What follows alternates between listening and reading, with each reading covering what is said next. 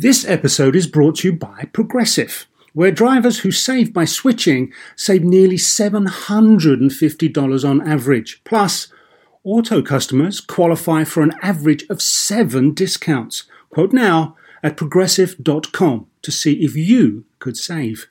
Progressive Casualty Insurance Company and affiliates national average 12 month savings of $744 by new customers surveyed who saved with Progressive between June 2022 and May 2023. Potential savings will vary, discounts not available in all states and situations. So, why do you want to learn a new language? I'll tell you why because ¿Dónde está el baño can be a very important question at times. You know, Rosetta Stone is the most trusted language learning program, available on desktop or as an app. Fast track your language acquisition with immersive lessons designed to teach you to pick up languages in a natural way. I love the fact that I can go from my laptop to my phone to pretty much anywhere and learn the language of my choice. Not to mention, I'm bringing my communication skills to new heights. Don't put off learning that language. There's no better time than right now to get started. For a limited time, Star Talk Radio listeners can get Rosetta Stone's lifetime membership for 50% off. Visit rosettastone.com slash StarTalk. That's 50% off unlimited access to 25 language courses for the rest of your life. Redeem your 50% off at rosettastone.com slash StarTalk today. Welcome Star Talk, your place in the universe where science and pop culture collide. Star Talk begins right now.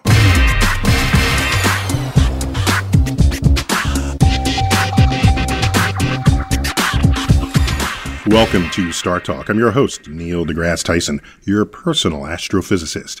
I'm also the director of New York City's Hayden Planetarium at the American Museum of Natural History. This week, we ring in the new year and prepare to launch yet another season of Star Talk Radio. But first, we say goodbye to 2017 in the only way we know how by our annual time capsule show. By the way, this completes our eighth season. Eight, count them. Every year, we send out a survey to you, our fans, and ask you to vote for all your favorite episodes, guests, co hosts. Then we create the single mashup episode of the winning picks. And so, we have done just that, selecting the best moments from this past season with your help.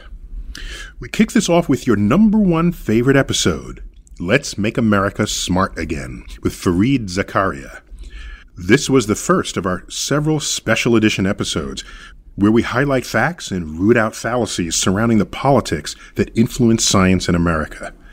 CNN journalist Fareed Zakaria joins comedic co host Chuck Nice and me to help us understand the impact of immigration or absence thereof on science and innovation in America. Check it out.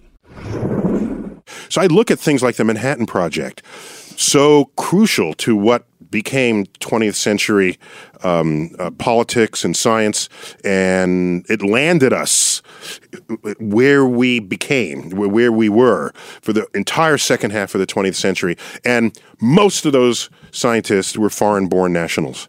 And, and so, what, what, what from your, from your world view, could you just explain how this works? Just you know, it's, it's fascinating. You're, you're absolutely right. We think that America was always the most scientifically innovative country in the world. You know, we look at the Nobel Prizes and we take it for granted. 5% of the world's population, we get about 75% of the world's prizes. And that doesn't even count Obama's Peace Prize, which I regard as kind of a weird one mm-hmm. uh, in his first year of office. Come on, it's like a Lifetime Achievement Award. yeah. no, you know, at, at, age 25. At age 25. It's, you know, it's like, if, well, you didn't really earn this, but we got to give it to you just because we like exactly. you. Exactly. But if you look at the early 20th century, 1910, 1914, I forget the exact date, Germany had won more prizes in science, Nobel Prize in science, than Britain and the United States put together.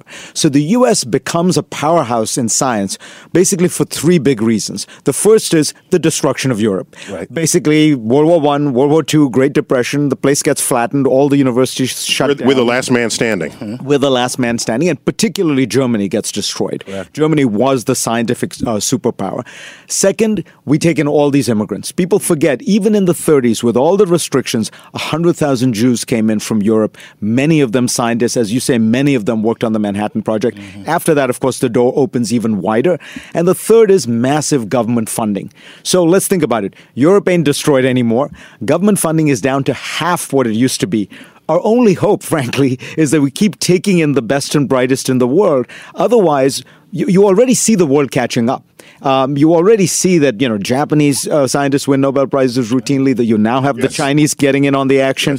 So we have to just the recognize beginning there. Right, we're five percent of the world. We want to make sure that we're not winning just five percent of the Nobel prizes. Wow.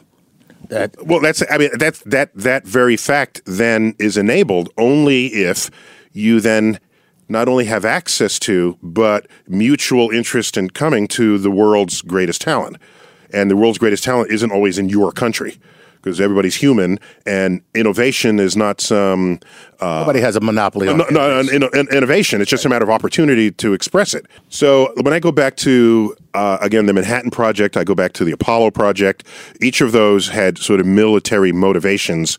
Uh, I mean, we don't like remembering Apollo as military, but NASA was in response, of course, to Sputnik and the threat that that that we perceived by that. But you look at uh, you look at there was of course Einstein came over. So, like you said, this whole flux of Jewish scientists. Then after the Second World War, we build our space program on the back of Wernher von Braun, for example. And now you have all these people. You know, Enrico Fermi. We have a labs named after this guy, Fermi Labs. Okay, he's Italian. His wife is Jewish, and all of this is going on. And we just, this is America.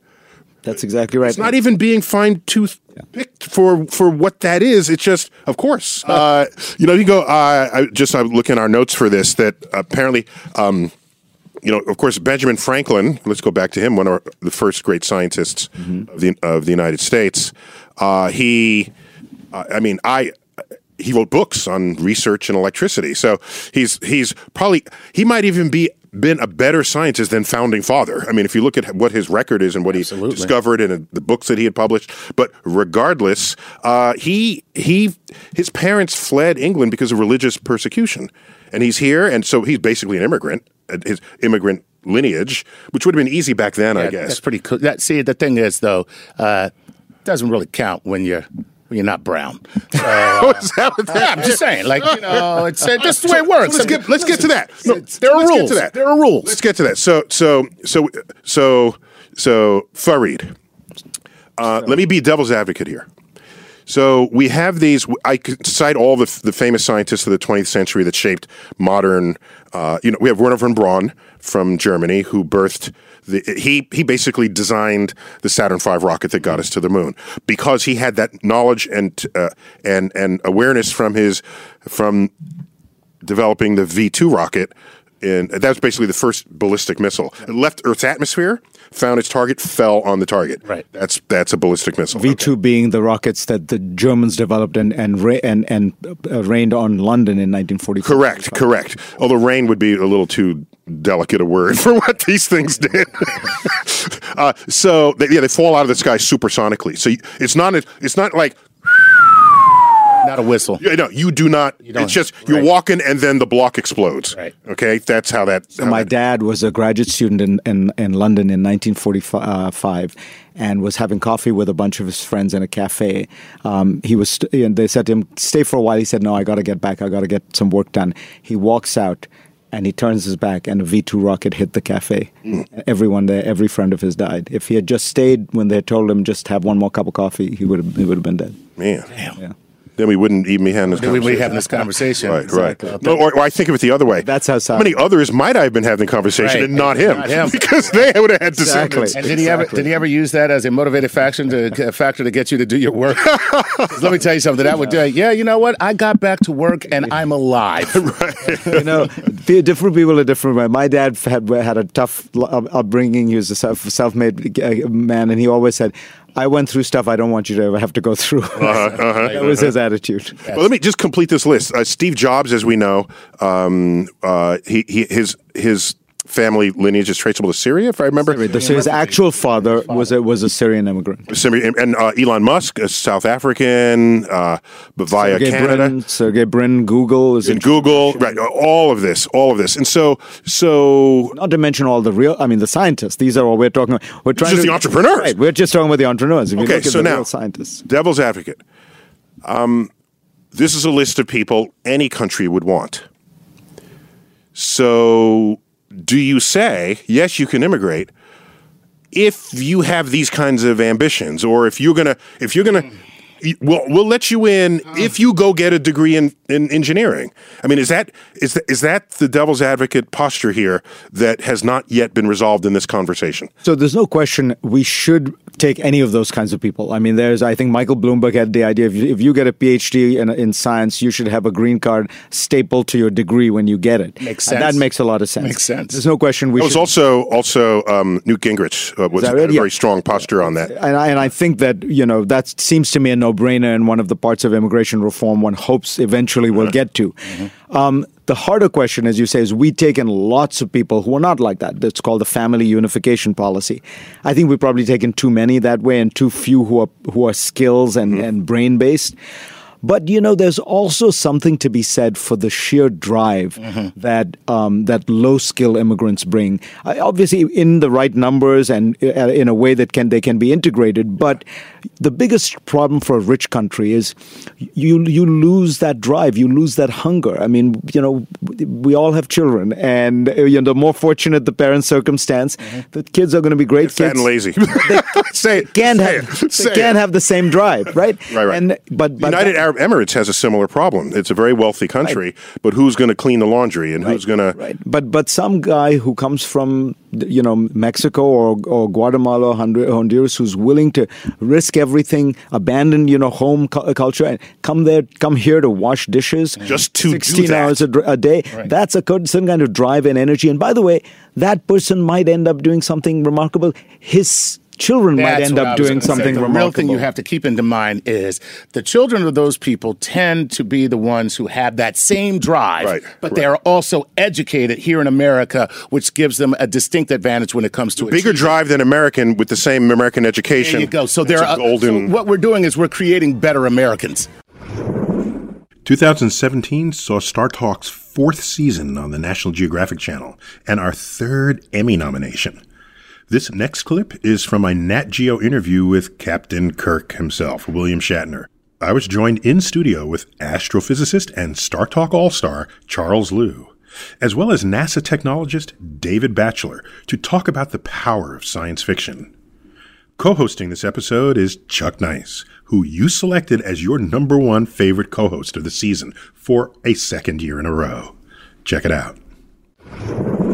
Did your work on Star Trek introduce you to the world of science fiction? No, I I had read science fiction prior to that. I was I was fascinated by uh, science fiction.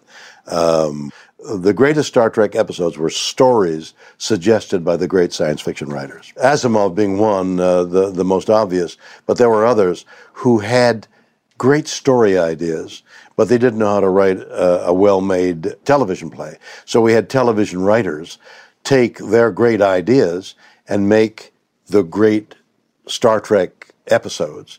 That magic of uh, science fiction and its projection into the future, its ability to try to imagine an explanation of some of the things we can't explain, moving lights, uh, back in time, the, that whole that whole thing that astrophysicists wrestle with, science fiction wrestles with, but with an imaginative explanation. Even Shatner is doing Shatner. he doesn't even look, he looks like he's doing an impression of himself. Explanations. So, so Charles, you're Yeah.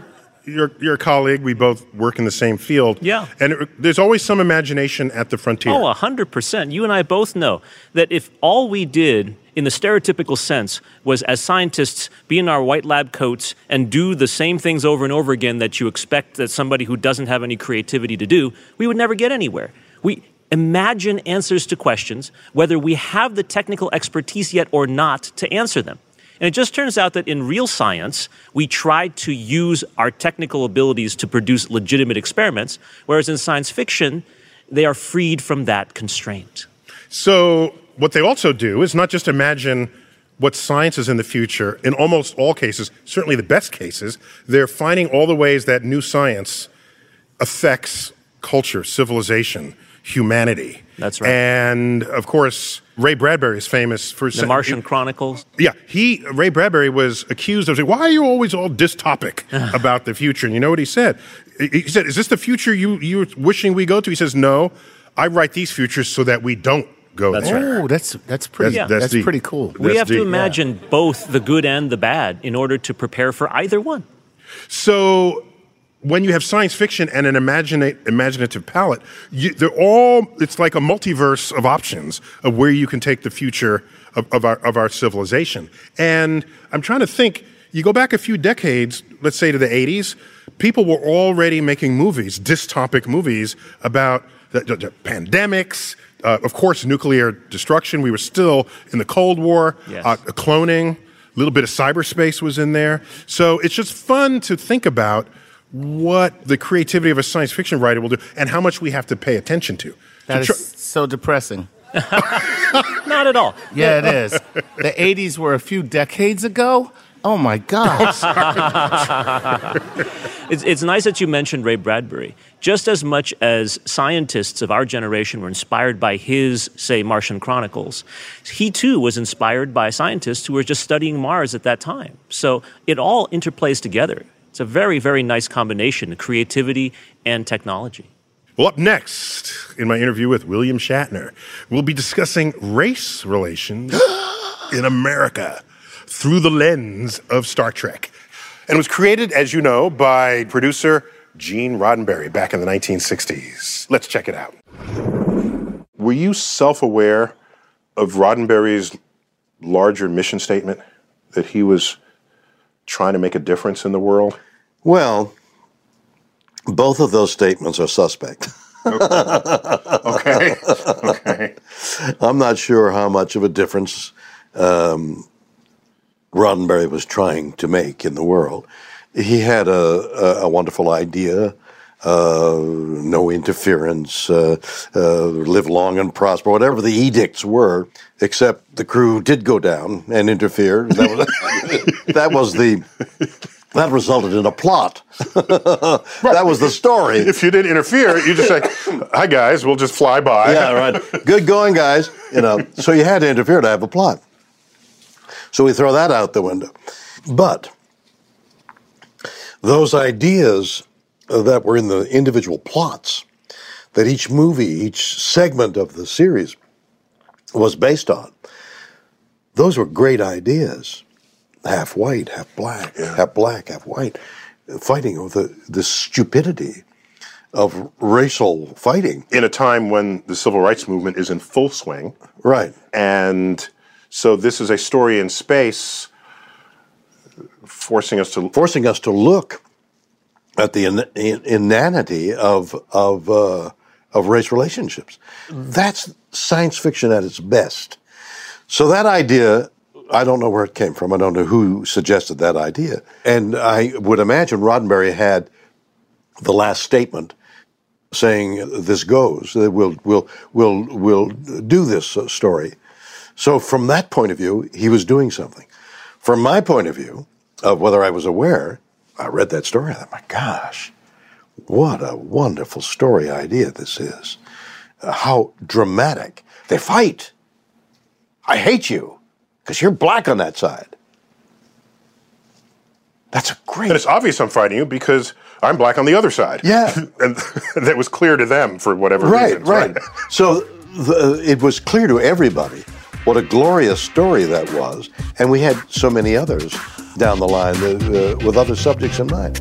Uh, so, yes, I was very much aware. This podcast is supported by FedEx. Dear small and medium businesses, no one wants happy customers more than you do. So you need a business partner just like you, like FedEx, who understands your passion for serving your customers because they have the same commitment towards you.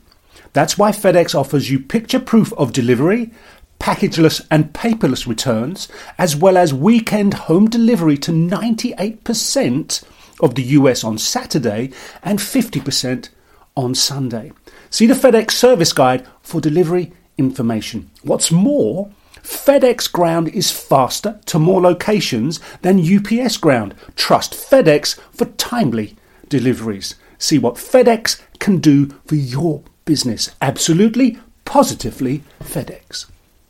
Whether you're a family vacation traveler, business tripper, or long weekend adventurer, Choice Hotels has a stay for any you. And that's good because there are a lot of me's. Choice Hotels has over 7,400 locations and 22 brands, including Comfort Hotels, Radisson Hotels, and Cambria Hotels. Get the best value for your money when you book with Choice Hotels. Cambria Hotels feature locally inspired hotel bars with specialty cocktails and downtown locations in the center of it all. Hey, that's me. Radisson Hotels have flexible workspaces to get the most of your business travel and on site restaurants. That's me too. And at Comfort Hotels, you'll enjoy free hot breakfast with fresh waffles, great pools for the entire family, and spacious rooms. Hey, that's me too. I guess I'm just going to have to stay at all of them. Choice Hotels has a stay for any you. Book direct at choicehotels.com, where travel comes true. Hey, remember when we did that show about the science of the golf swing? Well, let's take that to the next level. And that's because PXG has developed the Black Ops driver so golfers don't have to sacrifice distance for forgiveness. And the science proves it. PXG Black Ops Driver is a breakthrough in driver technology.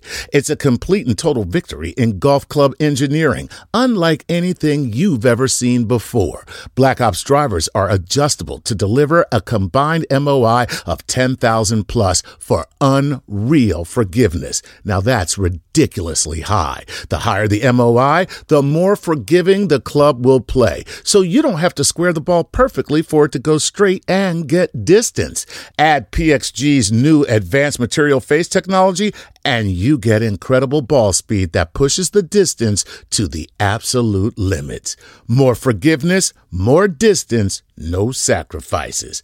PXG Black Ops Driver. Hit your tee shot straighter and farther. The proof is in the science. Learn more and get free shipping on all equipment. Go to pxg.com slash StarTalk and use code StarTalk at checkout. That's pxg.com slash StarTalk. Use code StarTalk for free shipping on all equipment. pxg.com slash StarTalk. Code StarTalk. Welcome back to Star Talk. This special time capsule episode is a mishmash matchup of your favorite moments from all of season 8. You cast your votes, and as always, it was a tight race, but the results are in. This next clip features one of your favorite guests from all of season 8 former NFL star, actor, and fitness enthusiast Terry Crews. He and I became fast friends. Exercise physiologist Dr. Felicia Stoler joined Chuck Nice and me in the Hall of the Universe to chat about the science of fitness. I asked Terry where his path to fitness began. Let's check it out. It was a lot of lonely nights and days as a 14 year old boy in my room, looking in the mirror, doing this kind of stuff. and it's like, oh, and now you're paid to do it. But what's so crazy is that. Well, well, well, you were buffing as, at 14? Well, you know what? I- I, I have to say, I always wanted to be strong. Uh-huh. That was the thing. I, I think it comes from I had a father who was addicted to alcohol and a mom who was addicted to religion. Okay. So it makes a very caustic mix. I mean, very Combustible. combu- I mean, it was like Yeah, there's no, there's no, there's no common path out of that. No, no, no. Uh-huh. Because your, your, life, you deal with shame, and then you deal with being a child of an alcoholic parent. You you want to be a pleaser, and, it- and the only thing I had to myself was the need to be strong, like the, the, the physical thing. And so, Plus, we're of the generation where, where, uh, if if you were bullied, the advice was become strong so you can kick their ass. yeah, yeah. I just felt the need to be strong, and I remember, you know, I actually my earliest memory is um, I would lift couches and, and chairs and stuff, and I actually had a hernia when I was five years old because I was always walking around, and uh, my earliest video footage, I'm going, I'm making muscles, and I'm like, I wanted to be strong, and um, once I discovered weights. I was like, I can, I'm going to do this. I'm going to get my, I, I think it was because of fear. You know, I was always scared. I was scared when my dad come home drunk. I was scared I didn't do something my mom wanted me to do. You know, it was that fear of just everything, fear of the world. You didn't know, and I, th- I had to protect myself. Uh, Felicia, in your life experience, do people lift weights more out of fear or out of fitness? I think more people lift weights out of fitness. I think Today. maybe. Today, I think they do. I can hmm. totally understand where he was coming from, that it was something that he was able to put his energy into for himself, and he could make something of himself with that. But I think most people today, I mean, there's a difference between lifting weights for health and well being versus bodybuilding, and he sort of is on that fringe Well, of was a- athlete he- and bodybuilder. He was afraid. I understand that. I had Right. the same kind of experience. And then I discovered weights and I was like, oh, this is hard. And he had a hernia at age five from lifting stuff. And all we can think of is Bam Bam from Right. the Flintstones. right? right? Right? And so that seems a little early in, in one's life. So uh, let me just ask then. If you go into a fitness center, yes, there'll be the bodybuilders, Right. then the health fitness people. Yes. But then, how about the people who are the people who do it for sex appeal? I mean, being fit is sexy, right? Yeah, but but Right. but uh, what I wonder if evolutionarily there's a driver for that, or do, in your studies, does that come up? Not so much in terms of sexy. I mean, we look at art throughout the years and you look at what the evolution of beauty was and what was maybe perceived sexy a few hundred years ago versus I think today. the male Greek statue still holds today. Right. I'm, thi- I'm thinking, Right. ladies, is that right? But, but David, Right. anyone? Ladies. But when you look at who's the sexiest man or the sexiest woman, they're usually fit. They're not necessarily bodybuilder esque.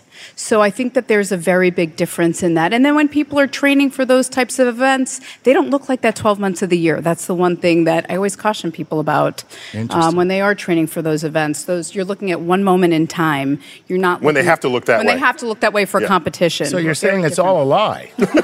Well, it's a charade, a one-day charade. A One day charade. Yeah, Yes, yeah, yes. a one-day facade. Right. Yeah, yeah. Right. So, so I, I, but I can tell you flat out that when I was a kid, any incentive to lift weights was not for health. Right. It was really because there were bullies out there. Right. Bullies back then were physical bullies. Right. It wasn't any of this word stuff. It was physical bullies. Right. And we, we were told sticks and stones can break my bones, but words will never hurt me. Yeah. So I got to stop the sticks and stones from breaking my bones. The only way I can do that is to go build muscles. And the ads in the back of comic books Right. were, are you a 97 pound weakling? Right. Go come lift weights with Charles Atlas, and then you can come back and kick some ass. And so, so I, I have to agree with Terry. At least in my childhood, the motivation was for protection. And so, But you were also an athlete as well when you were a kid. Yeah, but I wasn't lifting couches and stuff. And I, I didn't have a hernia at age five. It was later. I mean, I late middle you got, school. You got your hernia at 13. No, no. So, so for me, I viewed myself as because I once I got bigger and stronger, I was protector of the nerds. Right. Yeah, I was. I, I, if I were to be a superhero, that's the superhero it would be. like Nerd Shield. Yeah. I am Nerd Shield. So, so, uh, so let me just get back to this. So, does lifting weights make you healthier? Yes, it does. Absolutely. So lifting weights does a few things. One is it increases your muscle mass, and we all want to increase our muscle mass because the flip side is that we burn more fat for fuel at rest, like At when you're rest. sleeping, right? The other thing is that the So that, we, that that allows you to eat more. that's right. Well, you actually have to eat more, right? You do need to eat more. Well, it depends on what your end goals are at the Mm-hmm. end of the day. So it's good for bone density. It's also good for overall like strength. So for activities of daily living, right? As we get older, we should continue to conti- to lift weights and to do resistance exercise. And the other thing is that when we're getting toner and our muscles get bigger, actually the circumference of our limbs gets smaller because our whole body, everything is round right? Our arms, our waist, our legs. So as you get tighter and you get toner, everything gets smaller. So there's This is a if you're not to trying to get big muscles, if you're just getting trying to get fit muscles. Right, fit muscles. Fit muscles, Right, okay. correct. So hopefully you're balancing out any of the strength training that you're doing with some uh, stretching Mm-hmm. and flexibility training as well. I loved being well stretched, as I was when I wrestled. I, I could put my foot over my head and do a split. It was it was the best kind of. I'm, I'm just envisioning. just sitting here enjoying the visuals. Neo with his leg right here.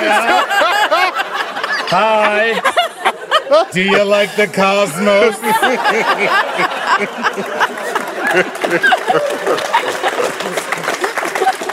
All right, so normally we don't think of lifting weights as strengthening joints. That's an interesting added feature to this. Yes. And so, um, so can you lift weights too much? Oh, absolutely. Overuse injuries can happen all the time. So it's important to allow rest in between. So that's a, actually a common problem. I see that a lot with uh, individuals that I'm working with. I see that with people at the gym that think they can work out every body part every single day. The truth is, you need to allow your muscles at least two days of rest in between working that muscle To recover. To recover. Because in That's order. where I'm a Viking. Yeah. Allowing rest in between. Right. I just never go to the gym first. So, really allowing that rest in between muscle groups. I'm not saying you shouldn't exercise every day because you actually can exercise every day, do something physically active. Upper body, day. lower body. Well, yes, that's how I actually do it because that whole back and bicep, chest and tricep thing, I got a problem with that I because like then that. Back you- and bicep, chest, Chest and and tricep. tricep. Well- That's a whole thing. Right, right. Well, but that's been like the traditional mantra No, wait, of weight back training. and bicep, Chest and chest and tricep. All right, I got But you. the problem is you need the other muscles to do To those other to exercises. So you really need to do everything from your chest to your fingertips in one sort of day of Okay. Mm-hmm. resistance training. Do your core and your abdominal stuff, and then do from your tush down. Uh, to your toes, right from your You can butt say down. ass on this show. Okay, Yeah, all right. ass down. So then you would do your lower body, and hopefully you're doing uh, cardio in between and doing a little bit of everything. Next up, NASA astronaut and Canadian hero, Commander Chris Hadfield took over the driver's seat at Star Talk Live from FutureCon. Commander Hadfield hosted a talented panel to discuss engineering of the future, including the one and only Stephen Hawking, who joined the stage via hologram to lend his words of wisdom. Comedic co host Eugene Mirman brought along comedic guests Maeve Higgins and Scott Adsit. Joining as expert guests, electrical engineer Catherine Pratt and mechanical engineer Suveen Mathaudu. I was, I was lucky enough to do two spacewalks. And we understand pretty clearly what causes the northern lights. We know it's, it's energy from the sun being caught by the Earth's magnetic field and reacting with the upper atmosphere and, and the little uh, electron states going up and down and, and fluorescing. And that's why the northern lights glow green and glow red. But while I was outside on a spacewalk, we went through the southern lights. And what, what started out as sort of a robotic, technical understanding of how a planet behaves suddenly became so visceral and so beautiful and so, um, so entirely different than just the science that's behind it. To be surrounded by, uh, and with it flowing between my legs and around the ship, to see our world that way, I think, I think that is very much the essence of discovery and exploration. And I don't think we're going to have robots that are, that are going to appreciate that. Well, Ray Bradbury always said that we should be sending up artists into space so they could capture the I agree with you. I agree with you. But the thing is, we have three artists right here who have a, a great wealth of knowledge about science, but you all are artists as well, and I think that's very valuable. Mm-hmm. Thank you. I validate you. and when you speak about like the two um, working together, like humans and robots, it makes me think of like the photos that we got back from. Is it the little Voyagers, those two little crafts who went and took a picture of Saturn's rings and like took a picture, and like then when we could see them back here, like people who will never like walk in space, that made me feel like, oh, I am actually connected to this and I can picture it and I can see it. And that's magic too. I mean, it's not magic, it's science. um, so, so let's, we have the opportunity, I think, if the technology will allow us, to bring in an expert um, who has sort of thought about a lot of different things and has had time through an extremely long and successful career uh, of invention and discovery and original thought to, uh, to talk about a lot of different topics, including the idea of, of exploration in life. So, uh, could we ask uh, Dr. Stephen Hawking to join us, please?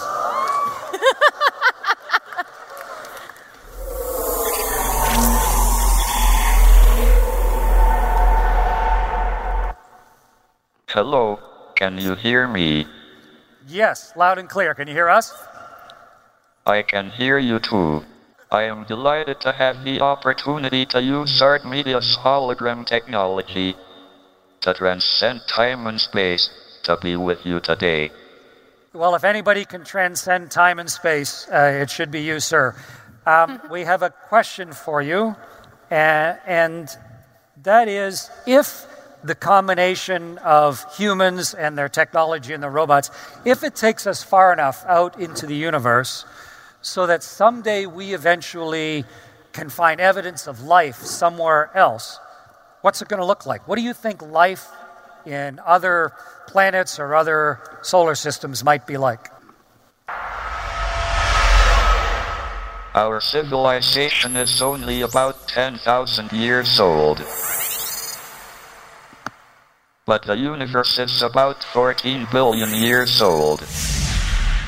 Therefore, any other life in the universe is likely to be much more advanced than us, or so primitive that it hasn't even begun to evolve. In the former case, the Breakthrough Listen project should be able to pick up their radio transmissions, if they are close enough.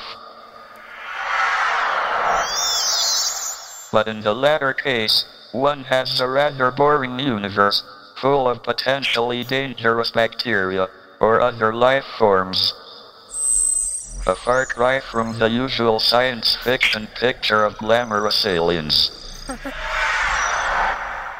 Any other life we discover is likely to be artificial, because robots with artificial intelligence are far better equipped than biological life to survive the long duration and radiation damage of interstellar travel. Beam out. Yeah. I wish I could do that. That's cool. so that's that's intriguing. That uh, one of the deepest thinkers we have thinks that if we do encounter life, in order for it to have survived over the immensity of distance and time, it will have had to no longer be biological, but will have had to transfer itself into some sort of uh, uh, technical or, or robotic kind of form. So, some sort of hybrid between the two. But for now, we're kind of stuck with these biological forms. We, we're not far enough along yet. And we're fragile, physically fragile, psychologically fragile. Um, the crew up on the space station is, is very much separate from the world. I was talking to Susan Helms when she was up there uh, back uh, on my second space flight, and, and at one point, Susan said to me in passing, she said, Hey, uh, Earth said that we need to do this tomorrow. And I thought, Earth said? that her her psychological fragility, her, her, just her makeup was such, and she's she's became a, a multi-star general in the Air Force. I went to test pilot school with her, wonderful person, but in order to stay healthy, that far away from home, even that close, but that separate, she had to completely split herself from the rest of humanity. You have to recognize that you are no longer an earthling. You are a spaceling. Earth is a separate, discrete entity from yourself, and you and your crew are, are that way. And I think as we go further, uh, we're going to have to um, have to honor that. We put a lot of psychological support equipment up on the spaceship. In fact, we have we have a big movie library up there. Uh, we have a huge uh, audio library of songs, books to read. Um, Yo-yos, yes, which are fun in weightlessness. You can walk the dog forever.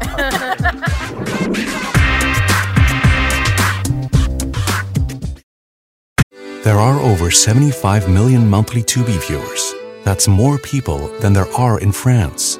Which means Tubi is more popular than cigarettes for breakfast. It's more popular than considering iced coffee a total abomination. More popular than loving political revolutions. More popular than mère and mère somehow being different words. Tubi, it's more popular than being French. See you in there. Do you want to set up your child for success? Of course you do. Maybe you want to save money on private tutoring, or maybe it's just out of your budget altogether. Is this a big school year for your child? Like maybe they're starting kindergarten, middle school, or high school, or some other milestone. Maybe your family moved and they're starting at a new school. Is your child ahead? Not getting challenged enough in class? Well, we love that little smarty, but we want them to be engaged. IXL Learning is an online learning program for kids covering math, language arts, science, and social studies. IXL is designed to help them really understand and master topics in a fun way. Powered by advanced algorithms, IXL gives the right help to each kid no matter the age or the personality. There's one site for all the kids in your home pre K to 12th grade. Kids can use it at home on the computer or on the go through the app on your phone or your tablet. No more grading those worksheets. IXL grades everything itself. And no more trying to figure out how to explain math equations or grammar rules yourself. IXL has built in explanation videos. One in four students in the U.S. are learning with IXL. IXL is used in 95 of the top 100 school districts in the U.S. Make an impact on your child's learning. Get IXL now. And Star Talk Radio listeners can get an exclusive 20% off IXL membership when they sign up today at IXL.com slash StarTalk. Visit IXL.com slash StarTalk to get the most effective learning program out there at the best price. This is a big year. The Ohio Lottery's golden anniversary. 50 years of excitement, of growing jackpots and crossed fingers. 50 years of funding for schools, of changed lives and brightened days. 50 years of fun. And that is worth celebrating. So watch for can't miss promotions, huge events, and new games that will make the Ohio Lottery's 50th year its biggest one yet. Learn more at funturns50.com. Next up, a Star Talk Live edition from New York Comic Con. Former Mythbuster and King of Nerds Adam Savage joined me on stage alongside comedic co host Chuck Nice and NYU philosopher Matthew Liao to geek out over the promises and perils of human augmentation. I, I th- we're talking about Batman and Iron Man. Uh, Batman and Iron Man. Those are my two favorite because their their their secret power is their brains, and they're human. Yeah. Yes. Well, we got some people taking issue with this out. Well, This- yeah, we you can't express that strong an opinion in front of this crowd. That's all I'm saying.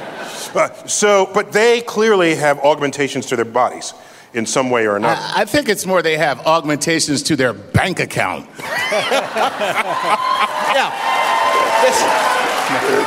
You're bringing up, there's a poster that shows all of the philanthropic giving that Bill Gates has undergone in the past like 20 years, you know, Right. $30 billion. And that by conservative estimates, he's saved over 6 million lives. This is as of a few years ago. And Right. at the bottom, it says, Suck it, Batman. This is how a billionaire saves people. There you go. Oh. Yes. But does he have a utility belt? if if Bill wanted a utility belt, I'd make him one. Uh, if, if Bill wanted a utility belt, I'd be it for him. All right, so, so let me ask Adam, what, how do we define super in this regard? Well, because is Batman a superhero? He can't fly. He can't. There's a lot of stuff he can do. Yeah, the, uh, where you where super gets into the realm of the fictional is in both of the Batman and Iron Man augmentations because Iron Man's exosuit, while in any small piece of it is somewhat possible or plausible that there are mechanical linkages you could build that would be self-perpetuating and give you all sorts of extra strength, the idea that it would work without flaw repeatedly is an absolute fantasy. I mean, or, or one might say a myth. That's uh, no longer my job. But I mean, there's, there's a reason NASA has never used cables to assist astronauts in their grip or their ability to move the suit because they engineers at NASA, as brilliant as they are, understand that extra moving parts is extra things that can go wrong. So you're saying there are a million ways Iron Man's suit would fail, and the movies don't show any of them? Hardly. No. Right. And Batman 2. I mean, I have actually tried to build a device that shot a cable into a wall that you could hang off of. And then I talked to the government, an agency that tried to build one of these for the government. and they failed in exactly the same way I did. Okay, I, I'm old enough to remember Batman in first run on television, and when he had that little device, you know, the gun that shoots the, the grappling dart, I said, "How does that dart stay in the wall?" That's like not happening. Actually, what I not not happening. No, and wait, see, you got me started on this. then, then they throw the thing up and then climb up the wall, and I said, "They're not climbing up a wall. They're just walking along a flat thing," and they tipped the camera because the guy sticking their head out of the window is that, that, that all the angles are wrong, and I knew this. Sorry, sorry. I feel you, brother. You feel, Totally, you feel right my pain. Absolutely. Right, so, so here's my point. You have these, uh, in the modern Batman, he's got, it's really kind of an exoskeleton. Yeah. Not an exoskeleton, uh, a, a, a body armor, I guess is what yeah, you would it's, call it. Yeah, it's segmented body armor. And so is this, so, so if between the two of them, who, who do you think would win? Oh, Batman. Oh, no. Understand. No. No. Uh, Quick vote. My, Uh, I think Iron Man will win. Iron Man. Yeah. wait, wait, wait. Tony Stark for life, baby. yeah, you're outnumbered, so you're wrong. Okay. Thank you, one person. I appreciate it. My- My thinking is, is that Iron Man would be like, I'm going to punch, Uh, and then he can't move, and Batman's like,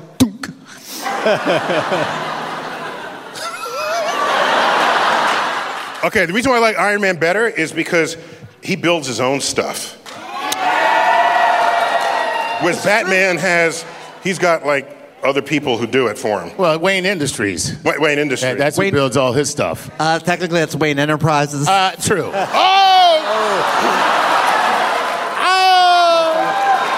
Oh! You are correct, sir.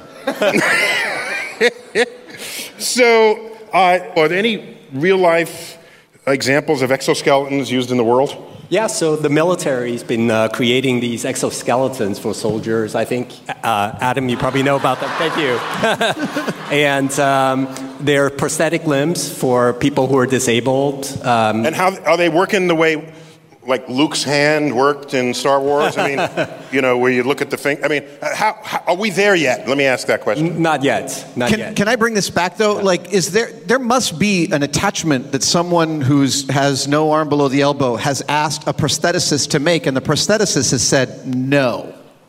I'm not going to make a. I'm not going to graft a 45 caliber pistol onto the end of your prosthetic. Or a buzz saw for a fist. Yes, that's good. Yeah. But that, that's where we're talking about. That's that's an ethical problem that the constructor has with the goal of the person who needs the device. That's right. That's right. So, um, I mean, right now they're just doing it mainly for treatment for people who are injured, right? Uh, so that they can move about. But uh, eventually you can think of, you know, you can sort of add more things to it. You can add weapons, you can add swords. I would totally do that. laser pistols. You want to be like a Swiss Army knife Oh. human. my my son, my one of my sons once asked me when he was Is it about thing four one or thing old, two? Thing one. Okay. He said, "Daddy, the penis is a very special part of your body." And I said, "Yes, yes, you're right." And You're he said, "Because all children are jailhouse lawyers," he said, "Is it more special than a foot?" You should have said, son, just wait 12 years. here, here was my metric. I thought, well, let's see. If I lost my foot, I could make an extremely usable functional replica of it. Yes, the penis is far more important than the foot. Oh, so this is from the point of view of of of a of, of, a- Re- repeal and replace. of a remodel maker. Yes, yes, okay. For our final clip, Bill Nye takes over the host seat to explore the pursuit of truth in a world of alternative facts. He's joined by co host Chuck Nice and senior editor of the Atlantic Monthly, Ross Anderson, in the episode Science and the Search for Truth. Uh, Drew Huber from Facebook says this Are there still scientists that are using alternative facts to claim that climate change is not real? Well, there's the cherry picking of data. Ross, you, you deal with this all day, I take it. Yeah, I, I, absolutely. You do have people who will, for instance, point to a particularly heavy snowstorm in California uh, or a cold day in January and say, "Oh, see, yep, nope, climate's not changing, just like we thought." Senator scientists Inhofe showed up on the on the Senate floor with a snowball. snowball. He had found, so we laugh, but he and his the people that vote for him at some level think he's on the right tra- on the right track. Wow. Yeah. Stunning. That is Well, it's just that, absolutely stunning. uh, but there are fewer snowball days than there used to be. That's uh, something to consider. But it's confronting people or embracing people or becoming partners with people who uh, have doubled down on Yeah. ignoring scientific, what seem to be provable scientific facts. Let's try another query. All right, John Clemens from Facebook. Is social media making us dumber? Uh, uh, is Not my Star Talk on your Yeah. electric phone. There you go. device. Star Talk's enriching your life and making you that much smarter. Right, everyone? right, Uncle Bill. oh. Is it, uh, Ross, you deal with, your Yeah. used to be a print magazine exclusively, but how much of, what fraction of your business is online now? Oh, I mean, the vast, vast, vast majority of it. I mean, we we publish maybe ten to fifteen pieces in the print magazine monthly, and we publish maybe forty or forty-five articles a day uh, on the web. Oh, wow. It's a factor of 100 thereabouts. Yeah. So, uh, do you feel that uh, there's a people people who follow you online don't accept your reporting is accurate? Do you have the pushback because it's social media and it's dismissed as being as making us dumber? Um, sometimes, well, I think there's a couple things going. First of all, I want to say that of of course, like any human being, uh, we beings we make mistakes, um, and uh, we regret them, and we try to be really transparent about correcting them, uh, and as quickly as possible. Um, but yes. Uh, as far as social media making people dumber, I'm, I'm just not. I feel like any totalizing narratives around social media and it making us smarter or dumber are, are usually sort of themselves dumb. Uh, it's it's obviously a nuanced phenomena. I don't know about you guys, but I've been. I mean, I found social media making me smarter in all kinds of ways. I feel more kind of in touch with what's happening uh, in the world on a moment to moment basis. Now, whether what that's doing for me, But I remember uh, Gil Scott Heron with the revolution will not be televised. Turns out it is being. If you have a revolution, it better be on Twitter. Or it's not happening. Absolutely. So, um, to that end, imagine how much more difficult it would have been, no matter how you feel about these ladies, who how much more difficult it would have been to organize the women's march without social media. That's right. With social media, it was uh, millions of people showed up in several cities, dozens of cities. And uh, how do you, Ross? Do you have any opinion about this proposed science march? Yeah, well, so uh, uh, one of the responsibilities of my job is not to advocate for uh, political uh, activism of any sort. But, But um, you're reporting We'll be on watching it with interest. Yeah, okay. All right. Okay. Let's take another query, Chuck. All right. Uh, this is Oi Ocha. Uh, Oi is how you spell the first name. I don't know how to say that. Oi. Oi? Okay. Oi Ocha. Oi Ocha. There you go. If people can't use facts and reasoning to make well informed votes, and there's little hope of improving that situation. It's a theme today. There's- I'm telling you, this Today is. on Everything Sucks Star Talk Radio. I'm, I'm telling you, and I'm just I'm going through pages got of the- stacks of them. I've got What is stacks this? of Is there them. a payoff uh, phrase there at the end? Well, the payoff is um, should we consider changing the way we vote? Well, this is hey uh, Ross Anderson. You know the no matter what else happened, this is the second time in my lifetime. I guess it's the fifth time in my lifetime that uh, the popular vote did not determine the, who became president. Uh, Is do you think there is any way ever that the electoral college would be modified in any way? Um, I, it sounded like that questioner was referring more to uh, should we be selecting out people who Are stupid. demonstrate some capacity for uh, evaluating judgments, uh, scientific evidence to vote? And I would say absolutely not. Absolutely Uh, not. uh, ugly history uh, to uh, ideas like that. Um, but uh, electoral college reform, uh, I'd probably want to bring on one of my colleagues from uh, the political section. He's uh, blushing. talk He's about. But blushing, It's everyone. interesting. It's an interesting idea. Well, Um, everything's interesting. Do you think it's possible? No, not in the near term. And uh, would it be any better, or would it just be the electoral college, as I understand it, was created to prevent New York and Pennsylvania from having too much influence? Mm-hmm. Right. Uh, I think Trump has a good point too when he says, "Look, I didn't campaign on that." Uh, it's a the the campaigns would have looked totally different. It's not the case that oh, if we had run for a popular vote, Hillary would have easily won by three million. He would have lived in Texas, for instance. Yeah, but he also said that the electoral college is a disaster. So and also thought it was genius. right, and, Well- and then and then it, and then it's the best invention ever uh, once he won. You've been listening to Star Talk Radio. I'm Neil deGrasse Tyson, your host and your personal astrophysicist. Join me next time for part two of our time capsule show. That's all for now, and as always, I bid you to keep looking up.